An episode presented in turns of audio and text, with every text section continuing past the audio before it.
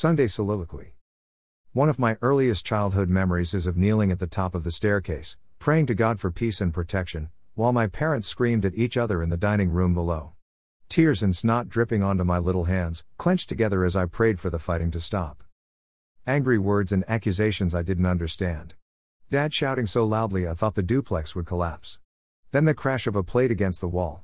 The hole in the wallpaper. A rift in the fabric of our family. A wound that never healed. I remember mom singing, Wake up. Wake up, you sleepyhead. It's time for Sunday school. Her voice blaring off pitch like a siren until we opened our sleepy eyes, slipped out of bed and into our church clothes. I remember sitting in the basement of First Evangelical Free Church, listening to stories about Bible superheroes. Feeling like Daniel, wishing I were Samson. And the sweet Norwegian grannies who prepared tea and pastries after the morning service. I remember the day mom didn't sing. I remember walking to church alone down 6th Avenue for the first time with a big red Bible under my arm, while my siblings slept in. Because I like to hear stories and sing songs and eat pastries. I remember being caught in the crossfire of my parents' accusations and battle for custody. I remember the day I chose to forgive them. The exhilarating freedom of a bird in flight.